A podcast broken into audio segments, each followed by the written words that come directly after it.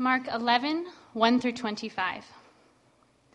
Now when they drew near to Jerusalem, to Bethphage and Bethany at the Mount of Olives, Jesus sent two of his disciples and said to them, "Go into the village in front of you, and immediately as you enter it, you will find a colt tied on which no one has ever sat. Untie it and bring it. If anyone says to you, 'Why are you doing this?' say, 'The Lord has need of it, and will send it back here immediately.'" And they went away and found a colt tied at a door outside in the street, and they untied it. And some of those standing there said to them, "What are you doing untying the colt?" And they told them what Jesus had said, and they let them go. And they brought the colt to Jesus and threw their cloaks on it, and he sat on it. And many spread their cloaks on the road, and others spread leafy branches that they had cut from the fields. And those who went before and those who followed were shouting, "Hosanna! Blessed is he who comes in the name of the Lord. Blessed is the coming kingdom of our father David. Hosanna in the highest." And he entered Jerusalem and went into the temple. And when he had looked around at everything, as it was already late, he went out to Bethany with the 12. On the following day, when they came from Bethany, he was hungry.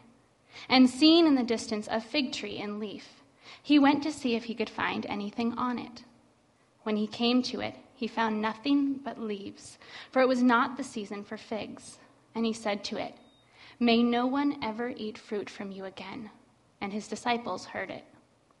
And they came to Jerusalem, and he entered the temple and began to drive out those who sold and those who bought in the temple. And he overturned the tables of the money changers and the seats of those who sold pigeons. And he would not allow anyone to carry anything through the temple. And he was teaching them and saying to them, "Is it not written, 'My house shall be called a house of prayer for all the nations'? But you have made it a den of robbers." And the chief priests and the scribes heard it and were seeking a way to destroy him, for they feared him, because all the crowd was astonished at his teaching. And when evening came, they went out of the city. And they passed by in the morning. As they passed by in the morning, they saw the fig tree withered away to its roots. And Peter remembered and said to him, "Rabbi, look, the fig tree that you cursed has withered." And Jesus answered them, "Have faith in God. Truly, I say to you, whoever says to this mountain, 'Be taken up and thrown into the sea,' and does not doubt in his heart, but believes that what he says will come to pass, it will be done for him. Therefore, I tell you, whatever you ask in prayer, believe that you have received it, and it will be yours. And whenever you stand praying, forgive if you have anything against anyone, so that your Father also who is in heaven may forgive you your trespasses." This is the word of the Lord. You can have a seat.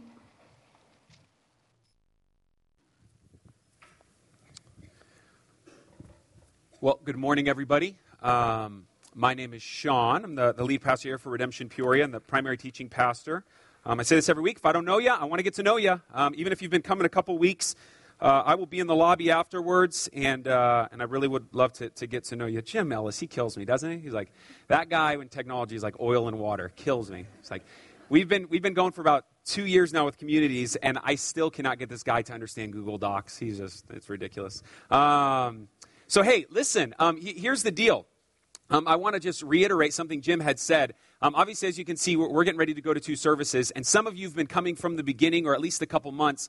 Listen, it's your time at this point, if you call this place your church, to step up. And I'm not one to kind of push to make you get involved, but guilt, okay?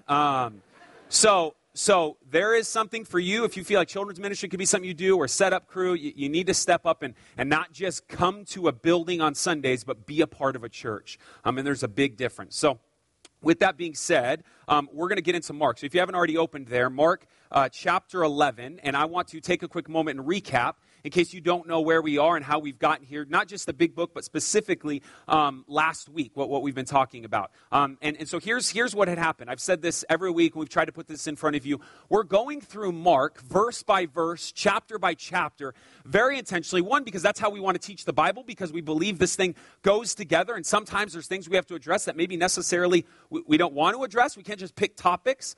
But more than that, we're going through this thing, the book of Mark, because as we started, the very first Sunday going through Mark, we made this declaration that we want to be about Jesus. We want to be our life, everything that we do, to be about Jesus. And if we want to be about Jesus, we need to figure out what Jesus is about. And if we want to be a church that follows Jesus, then we need to know who Jesus is. And the reason Mark is awesome for us to do this, and this is something that I've said over and over, is in the book of Mark, the readers in the first half didn't know who Jesus was. But we as readers did know who Jesus was. And so what we found is demons are declaring who Jesus was, and he's like quiet. But we see the other characters, they're wrestling with who this guy is. And Jesus is establishing his kingdom. He's casting out demons. He's showing everything that he's doing has to do with him kind of bringing about this newness, this new kingdom, because the old age is gone. And last week, I tried to unearth what Jesus has been getting at this whole time. And the idea is that in his kingdom, he is trying to show us what it means to be fully human. Like at the core of Christianity, our worldview is not one that would Jesus would save our soul so we can leave this God-forsaken earth. But the idea is that everything he puts in place, he's showing you what it means to be great. And he gives us this example of serving, that in his kingdom, if you want to be a full human, you want to be great in the kingdom of God, then you need to understand you need to serve. Couple examples so you can kind of understand what this means. Myself and some friends were in our house, and when you walk into our home, you'll see a chalkboard that Emily Heald had made for us, and I put a quote. I try to change up this quote I put on there, and I put a quote by C.S. Lewis on there, and it says, "When you enter heaven, you will become more human than you've ever become before." This is a quote by C.S. Lewis. Now what does that mean, right? We immediately wrestle with this idea. When I enter into heaven, I will become more human than I've ever before on earth. Lewis's idea is that, and he says this, and maybe you've heard this from Lewis before, right before that we are not, we're not bodies with souls, but we're souls with bodies. And originally, God had made us to enjoy the things that you enjoy. Okay? So he's not some like joy kill that doesn't want you to enjoy the things, sports or arts or entertainment. No, listen, he made those things. That was his idea. Now, like anything that you enjoy, anything that's of value, you put parameters around it. You don't say, kids, all right, go play out on the 101, have fun. No, you have parameters because you love your kids. You lock up jewelry. You lock up deeds. Things, God puts these things, he says, listen, here are the things that you love, okay? And if you want to enjoy them to the fullest, enjoy them the way that I've created them to be. A great example of this for anyone who's over 21 years old is alcohol, okay?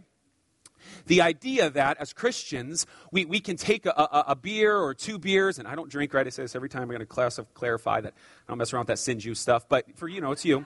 But listen, you can have a beer or you can have two beers as a Christian, and God created hops. Right? Like he made the fermentation. He made this to be what it is, and you can enjoy this and bring glory to God. But you're sitting with your non-Christian buddy, and maybe you're not a Christian here, and you're hearing this for the first time. But you're sitting there with your non-Christian buddy, and after two beers, you stop. Right? But your buddy can keep going, and he can go an excessive amount, and ultimately get drunk.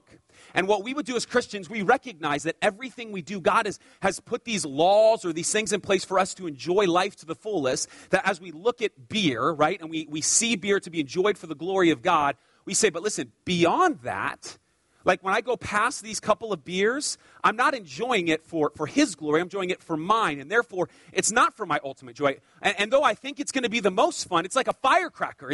It's here and gone, and then I regret my life as I continue to walk down that path. But if you want ultimate, long-lasting joy, then we continue to cultivate a life of glory for Jesus in everything. This is food. This is the way that we work. This is sex. This is everything.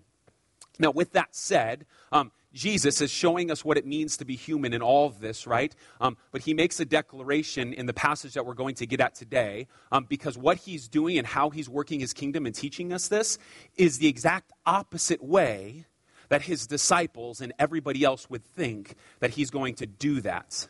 So in Mark, over and over, what we have seen is the demons say, I know who you are.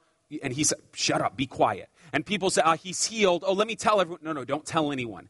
Jesus has had this plan the whole time to unearth and unfold what he's trying to get at. And today, we finally get to get at the ethos of what he's doing and showing us what it means to be fully human. So, Mark chapter 11, we're going to go all the way to verse 26 here, and then as we go. So, if this is your first time I'm just going to read a little bit of the Bible. We're going to talk about it, unpack it a little bit. And I want to say specifically about this passage, and this may sound, I'm not trying to hype it up or whatever, but I have not spent as much time on any other passage as I have this passage. I on average, it takes me about 12 hours to prepare for this moment, for me to be able to teach us as a church. But it took me closer to 20 hours because this passage is really weird.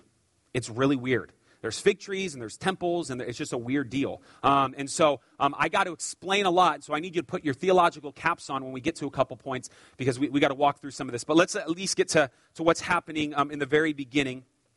Verse 11, now when they drew near to Jerusalem, Jesus is with his disciples and most likely some other people, to Bethphage and Bethany at the Mount of Olives. So if you guys remember the last time we were with Jesus, he was in Jericho. Fun fact, Jericho is one of, if not the lowest city on the earth. It's about 800 feet below sea level. And going from Jericho to Jerusalem is only about like a dozen miles, but Jerusalem is 3,000 feet above sea level, and it's a hard terrain. So Jesus and his crew are literally walking up the Grand Canyon. Close to the Grand. They're going up the Grand Canyon, and as they enter Jerusalem, they're kind of going to see this beautiful place, right? That they haven't seen vegetation in a while, they haven't seen civilization in a while. They're tired, and so they get there, and there's this awesome moment where they arrive to Jerusalem, right, at the Mount of Olives. Continuing in verse 2, or at the end of verse 1 into verse 2, Jesus sent two of his disciples and said to them, go into the village in front of you, and immediately as you enter it, you will find a colt tied, in which no one has ever sat. Untie it and bring it. If anyone says to you, why are you doing this? Say, the Lord has need of it, and we'll send it back here immediately. That's always a funny thing. It's like stealing someone's car. Like, well, God needs it. Oh, okay, yeah, cool, that's fine. Okay.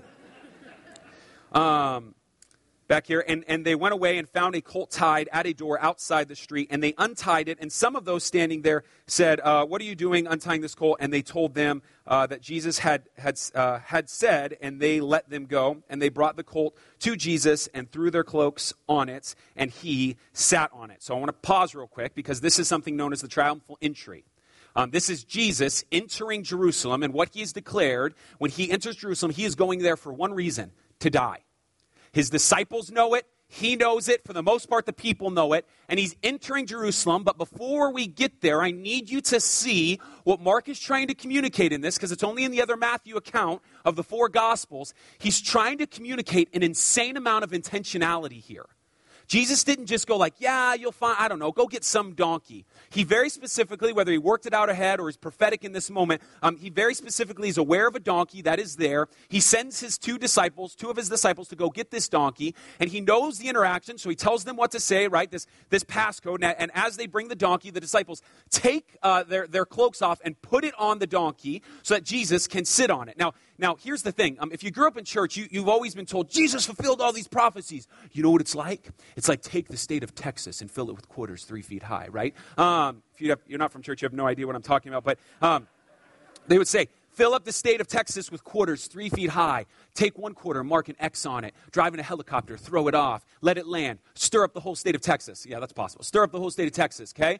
And then take a man, have him walk anywhere in the middle of Texas, stick his hand down in the quarters, and grab a quarter. The chances that he finds the quarter with the X on it is the chances that Jesus fulfilled all the prophecies. And you're like, poof. Okay, here's the reality. Jesus did fulfill the prophecies. Mathematically, I have no idea how it all works, but here's what I do know. There are some prophecies that Jesus, from the earthly state of mind, had no control over, i.e. being born of a virgin, from a virgin. But there are some that he very intentionally did, and this is one of those things that he very intentionally did. He is not the first person to walk in to Jerusalem on a donkey. He's not the first person to have people call out Hosanna as he walks in. He's not the first person in the last 200 years. If you come from Catholic roots, there's this guy named Maccabee who did the same thing almost exactly 100 years prior. So Jesus is doing this very intentionally, trying to show us something. Now, the prophecy, I want to read it. This is where we got to put some of our caps on here. The prophecy comes from some Zechariah 9 and 10. Let me read it just so you know. This is what it says. Rejoice greatly, daughter Zion. Shout, daughter Jerusalem. See, your king comes to you, righteous and victorious, lowly and riding on a donkey, on a colt and foal of a donkey. And I will take away the chariots from Ephraim and the war horses from Jerusalem, and the battle bow will be broken. He will proclaim peace to the nations. His rule will extend from sea to sea and from the river to the ends of the earth. So the Jews and the people who are in this crowd, which keep in mind, Jerusalem holds about 2,000 people, but it's close to the Feast of the Tabernacle. So you're looking at almost about 200,000 people are trying to cram into the city and the outer regions, and they're seeing Jesus come in this donkey, and they are expecting this Messiah, this guy, whoever comes to, and I quote, let's just do it, his rule will extend from sea to sea. Your king comes righteous and victorious. He's going to smash the battle bow. They're expecting this guy to be awesome. Like this guy who's going to, he looks good, right? And here he comes. But Jesus, fulfilling the prophecy very meticulously, actually reminds the people that he's to come in a lowly state. He doesn't come in riding on a great stallion, but he comes riding on a colt, like this donkey. And he doesn't come just to bring the sword in this moment, but he comes, and I quote, he will proclaim peace to the nations. And so the people here see this man walking in, and they're proclaiming, as we find out now, in verse 8, many spread their cloaks. So not only their cloaks on the mule for Jesus to ride on, but as he rides into the city, many are spreading their cloaks, their hoodies. They're throwing them on the ground, the cloaks of the road. And others spread leafy branches that they had cut from the fields. And those who went before and those who followed after were shouting, Hosanna, blessed is he who comes in the name of the Lord. Blessed is the coming kingdom of our father David. Hosanna in the highest. A couple things about this. This idea of Hosanna just means God save, right? It's actually an idiom in this time. An idiom is this idea that, like a church idiom today would be like praise the Lord. Like we say it. I'm not literally in an imperative telling you to praise the Lord. It's this idea of praise the Lord. And it's coming from Psalm 118. And people are recognizing this. When the Messiah comes, we're crying Hosanna. And so they've heard murmurs of this guy, Jesus. Here he comes. Throw our cloaks down. Hosanna, Hosanna, son of David, your kingdom is coming. They're proclaiming this. And there's a lot of people, and maybe a lot of them don't know what's going on, but there are a select few who do know what's going on. And here is Jesus in this kingdom announcement is coming about. Now, it's interesting because I want you to see something. When he says, and those who went before and those who followed him were shouting, Hosanna, blessed is he who comes in the name of the Lord. Blessed is the kingdom of our father David. Hosanna in the highest. If there's been any declaration up to this point in the book of Mark of Jesus being that, of Jesus being the son of David, Jesus is the Messiah, what has Jesus done every single time? Quiet. No, not yet. But not in this moment.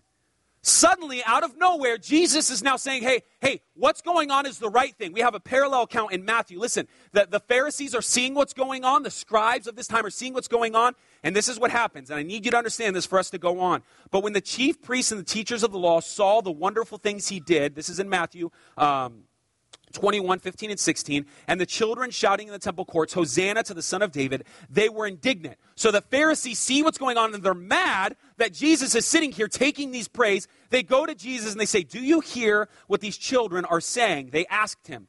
Jesus replied, yes. Have you ever read from the lips of the children and infants, you, Lord, have called forth your praise? So this is the first time. This is a big deal, man. The first time where Jesus does not suppress people declaring him as God.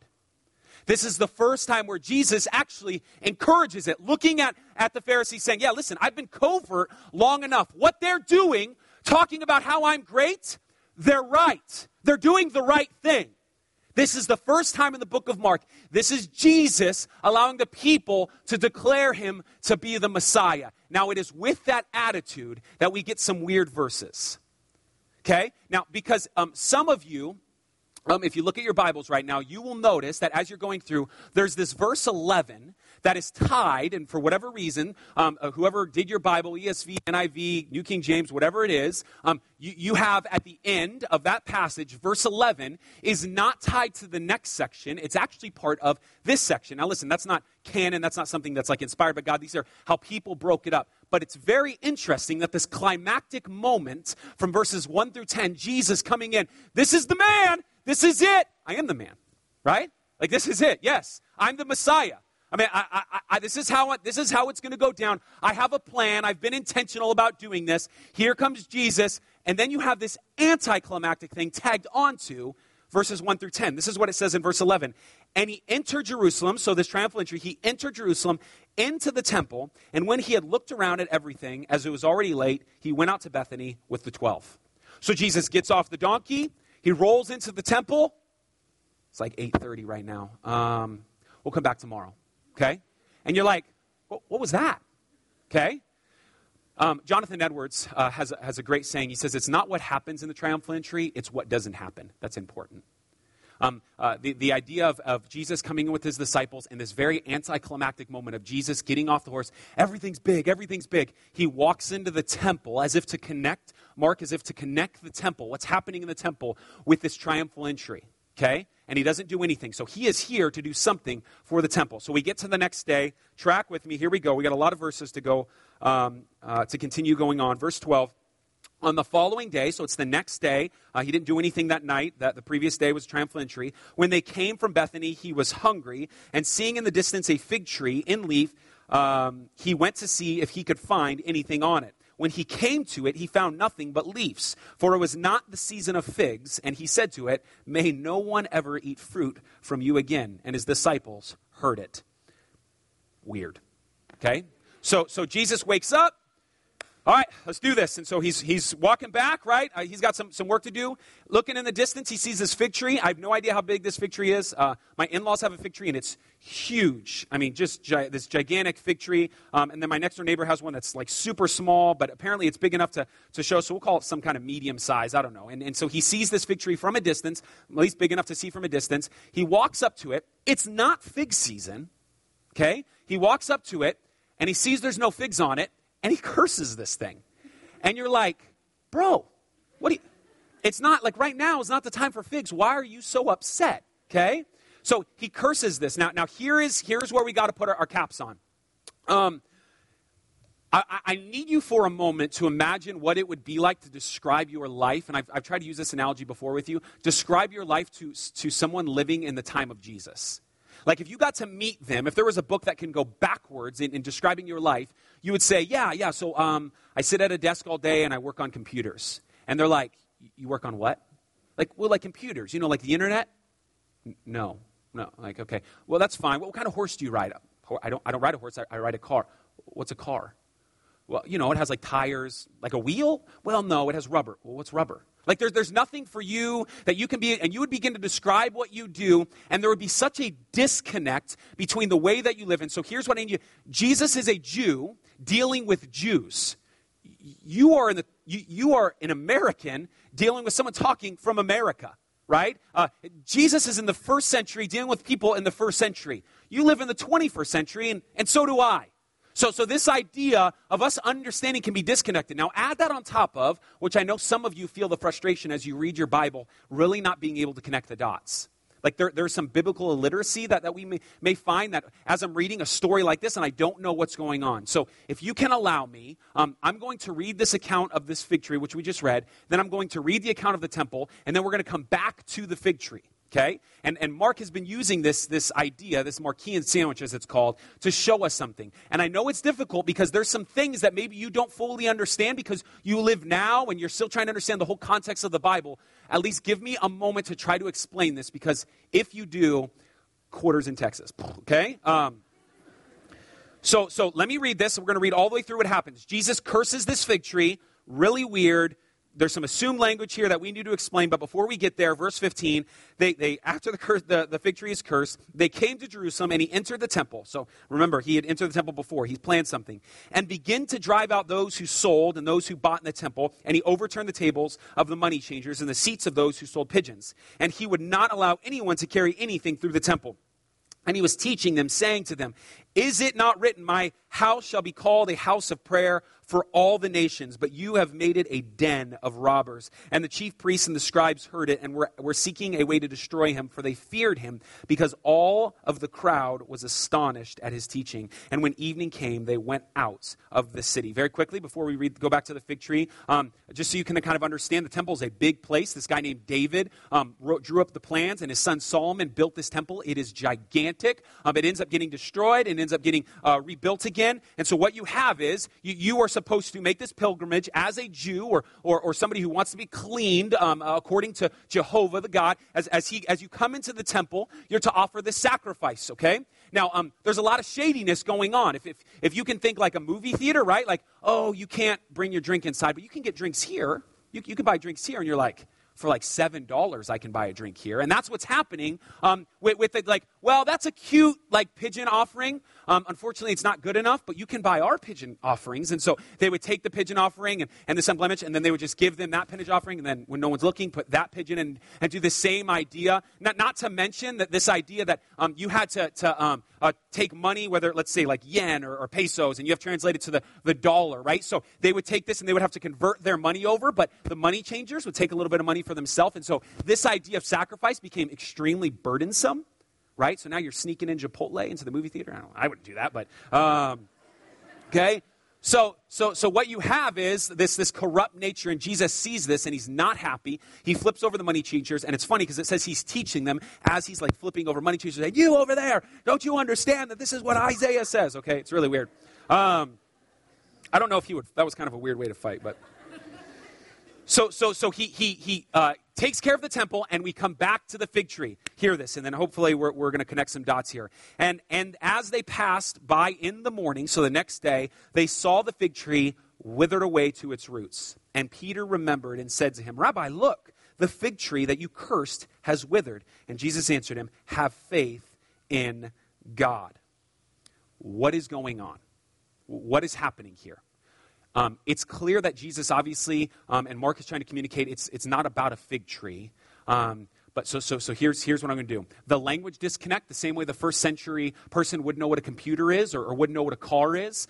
You have to describe that. Allow me to describe things that they would hear in the first century, certain words like fig tree and how they process that and what's going on. Allow me to give you some definition of some of these terms. Now, for me to do this, I'm going to quote a commentator on the book of Mark who did an extensive amount of work. And it's a kind of a longer quote, and I'm going to break it up into three sections so you can understand and us together can see what's going on. I'm not trying to patronize anyone. I just want us to be on the same page. This is what it says. A guy named Robert Stein, you'll forget who he is. This is what it says. The fig tree was frequently used as a symbol in prophetic pronouncements of judgment upon God's people. It is so used in judgment statements against Israel versus supplied, Judah versus supplied, Nineveh versus supplied, and nations in general. So before we go on to the next quote, this is the first idea. When the first century Jew hears this idea of fig tree, they're immediately thinking of judgment. In their mind, they're thinking, and now you have to imagine, the church is reading this just, 100 years after Mark is writing it. They're looking back on the time of Jesus. The original audience hears, he's cursing someone. Like, what is he? He's cursing this people. What is going on here? They're hearing judgment. The same way you automatically understand if I say Macintosh, you know what kind of computer I'm thinking of, right? Okay? No one says Macintosh, everyone says Mac. But you get that idea. So let me continue on. In Mark 13:28, which we're going to read, it's some eschatology, end-time study. We'll get to that in about a month. In Mark 13:28, Jesus again uses a fig tree, this time in a parable to signify the forthcoming destruction of Jerusalem and the temple. Now hear this. It is clear that Mark indicates that the cleansing of the temple was a carefully thought out, planned prophetic act. So his coming to the fig tree and finding no leaves indicates that the cursing miracle is also a thought out symbolic act, a dramatized prophecy. So yes, there was a fig tree, and yes, Jesus cursed that fig tree, but he's just not mad at random vegetation. He in this moment is showing people something intentionally. He is talking about judgment on a people. Robert Stein continues on with this. The comment is meant to help Mark's readers, you and I, and the first and second century readers, realize that what Jesus is doing in the story is not about a fig tree at all. It is rather a symbolic act, an acted out parable that explains the meaning of the cleansing of the temple. The fig tree represents Israel and is judged by the Messiah because despite the appearance of the religious activity, symbolized by the leaves, Israel has failed to produce the appropriate fruit. So here's what's going on. Jesus, as a king, is coming into Jerusalem to announce and proclaim, you as my people have continued to play games with my name. You've continued to do this over and over, and you look like you have fruit. You look like you're healthy, but you have leaves, and you've produced nothing. And so you're cursed. And so now you will wither, and now you will die, because I have a plan. Now, before we go on to the story of Israel and how we got here, I need you to notice something amazing for us to apply. In Jesus coming, declaring himself as king, he pronounces with clarity, though in parable, two things that are absolutely not allowed in his kingdom. The first is this: the fact that you think you can call yourself a Christian and continue to play games with the world. The fact that you think you can continue to be half in and half out. You could sow your leaves but produce no fruit. You could not hate sin, but you could continue to walk in it. You could continue to act like it's okay. God's loving. Well, in this moment, the first thing we can learn is his kingdom is showing yourself to be alive but not growing anything is not okay. The idea that you would walk in licentious manners to say, I'm a Christian, God loves me, I can do whatever I want. Be careful. Be very, very careful and learn from the parable of the fig tree. Be very, very careful. But the second thing comes from the same heart, but it's in the exact opposite side of the pendulum. That not only is Jesus not okay with you acting like you're okay, and you got all kinds of mess in your life and you're not willing to, as 1 John would say, you're calling God a liar because you're saying you have no sin. The other thing comes from the same place, but it's different, right?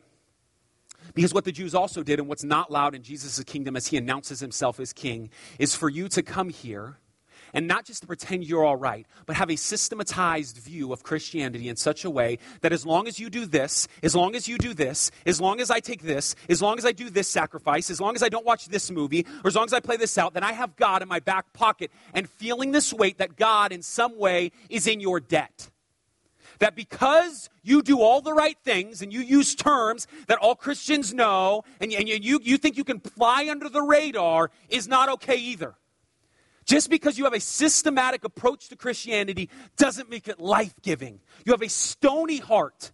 And you may know how to play the game for a little bit, but eventually you're going to show your true colors. And Jesus in this moment is angry. And he's casting out people in this temple for trying to, at their core, earn God by doing things for self-gain. And what's crazy about this term, legalism, is Christianity has become about you.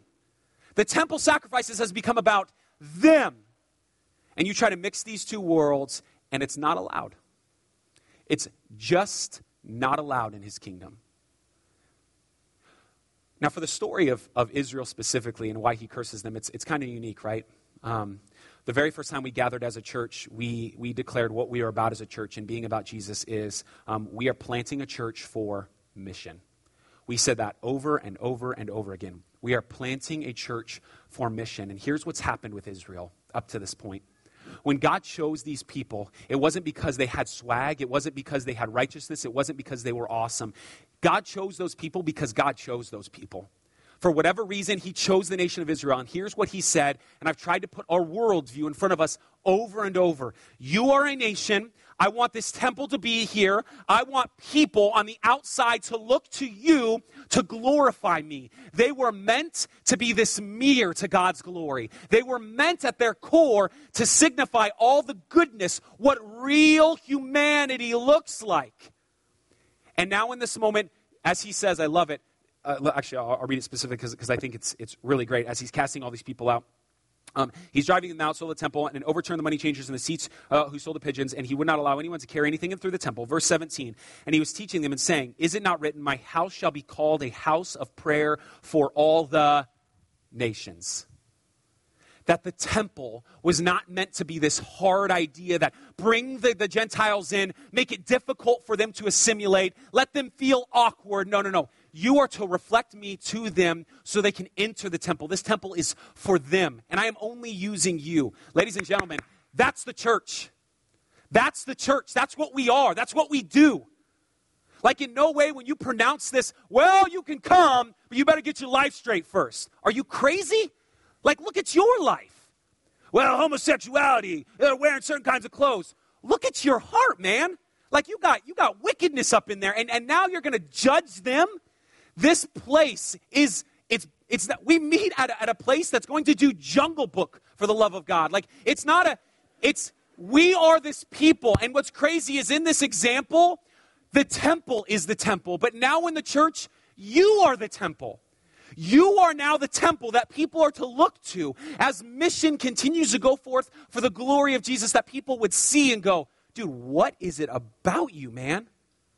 Like, this is Christianity 101, isn't it? And this is what Jesus is establishing in his kingdom. I've tried to do my best to provide application before we ever finish. And I'm almost out of time, but I do want to give you some application, because I think it's hard, right? When I say maybe some of you are sitting here on this side and now you're dealing with, I can continue to sleep with my girlfriend and or whatever it is, and you kind of have allowed sin to seep in. And something I've said over and over and over again is the only sin we're okay with in this church is the sin you're not okay with. So yes, you have sin. You absolutely have sin. As long as you hate that sin, man, you're welcome. You are so welcome.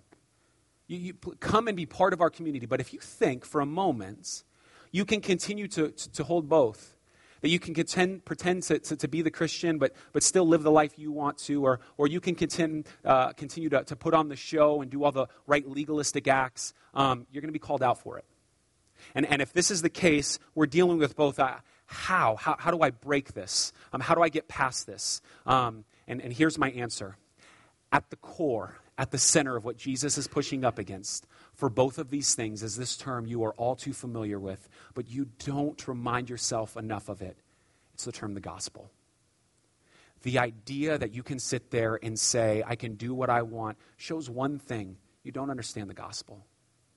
That Jesus came. He loves you deeply enough to point at those things and say, hey, this is killing you.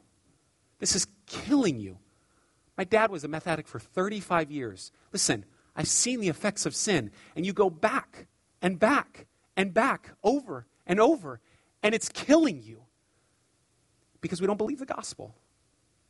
But the other side is true as well, isn't it, right? It's this older brother mentality, this I'm right and fit. And the reason you don't think that you necessarily need to succumb to all of grace is because you don't believe the gospel. You think for whatever reason that you need to gospel and whatever. And it's just not the case. But how do we fight that, right?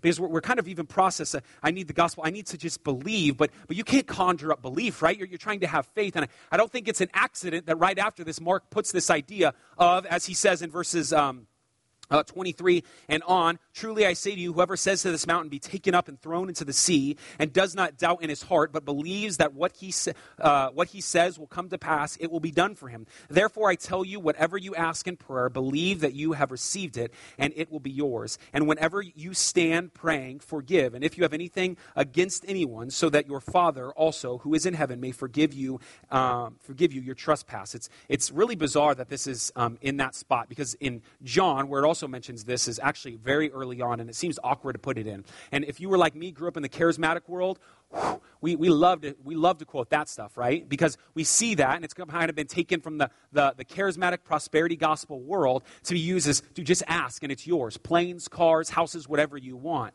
right? And I still wrestle with what's going on here, that I can ask anything, and I don't claim to have the answer, but I will say at the core of what Jesus is telling them is if you would just believe, you can have it.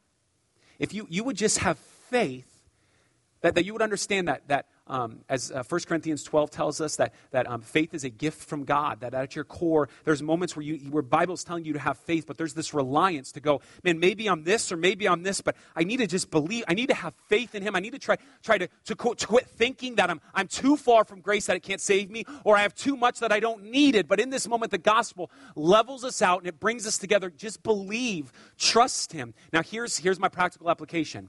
I think the reason that we struggle with belief so much is we are not engaging the God who gives it enough. A guy named G. Campbell Morgan in the late 1800s loved himself some Charles Spurgeon, right? Which is a good dude. Yep. And he was a pastor, and he's 19 years old, and he gets out of seminary, and he's struggling a lot. He's reading guys like Huxley, Darwin, and so he's struggling with his faith. And so he decides to put all of his books on the shelf, to cancel anything where he was going to do in ministry, and lock himself in a room for as long as it would take with a brand new Bible that he bought from the library. And he basically made this declaration, until I figure this out, I'm not doing anything else. I need to know if I believe this or not, because I'm questioning my faith at the core. And later in his life, as he would tell this story of him locking himself in his room, he's a Christian, he died a Christian, he died a pastor, a faithful man of God. People would always ask him, well, what happened in that room? Like what happened? Right? And what happened to that man is exactly what he's like, I'm doubting, I'm living in this licentious, or I'm living in legalism. And all he would say is, and I think it's beautiful, these four simple words. Every time someone would ask him what happened in those four rooms, he would just simply reply, the Bible found me. See, maybe as faith comes by hearing and hearing by the word of God, you continue to act the way that you do and think sin's okay because you're not reading about the God who hates sin. You're not praying to the God who hates sin. And you think over here that it's do's and don'ts and get it rights over and over, but that's because you're not reading the God of the Bible who gives grace unending, that who's super faithful, that his mercy is never ending. That at the core, me too, bro. At the core of what we see, at the core of what we see in the Word of God is something that reminds us that the Creator of everything pulls us back into that. So here's how I'm going to finish. I'm going to read Revelation chapter 19. And my prayer is, for application, is that you would go after, Acts 17, you would go after the God of the Bible. That if you're living in this life, you would go after. You would stop trying to correct this and just try to go after him. And this will continue to take care of itself. That you would stop trying to maneuver more and let go and just go after him. Because the reality is, as Christians, we have the same advantage as the Jews did. They knew a Messiah was coming. They didn't know how, and so they're trying to figure it out. But they started to not believe in the right areas, and they fell into these two categories. But the same is true for you, and the same is true for me. We believe this dude is coming. He's returning, and he's not coming on some lowly colt. He's not coming on some donkey in peace. He's coming with vengeance. And so at the core of the fact that you feel alone sometimes, you need to remember, come back to the middle. He's coming. He's coming. When you see a baby being mutilated and you can't take it, like it removes the breath out of you, he's coming. He's coming with justice, and it's going to be swift. When a friend betrays you, when you lose a family member, he's coming. Be reminded of that hope. Revelation 19, verses 11 through 16. Hear this. Be edified to know that the same Jesus that marched in to Jerusalem that day in announcing this to be the case declares to us now, the Apostle John declares to us that this same Jesus is going to return, and this is how he will return. And I saw heaven opened, and behold, a white horse, and he who sat on it is called Faithful and True, and in righteousness he judges and wages war. Verse 12, his eyes are like a flame of fire, and on his head are many diadems, and he has a name written on him which no one knows except himself.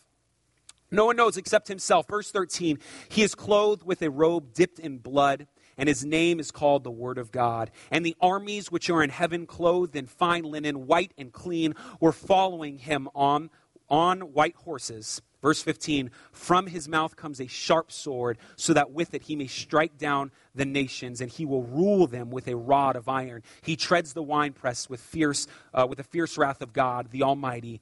And on his robe and on his thigh, he has a name written, King of Kings, Lord of Lords. He is all. If he has announced himself to come into your life, stop playing games with these two things. Let's pray.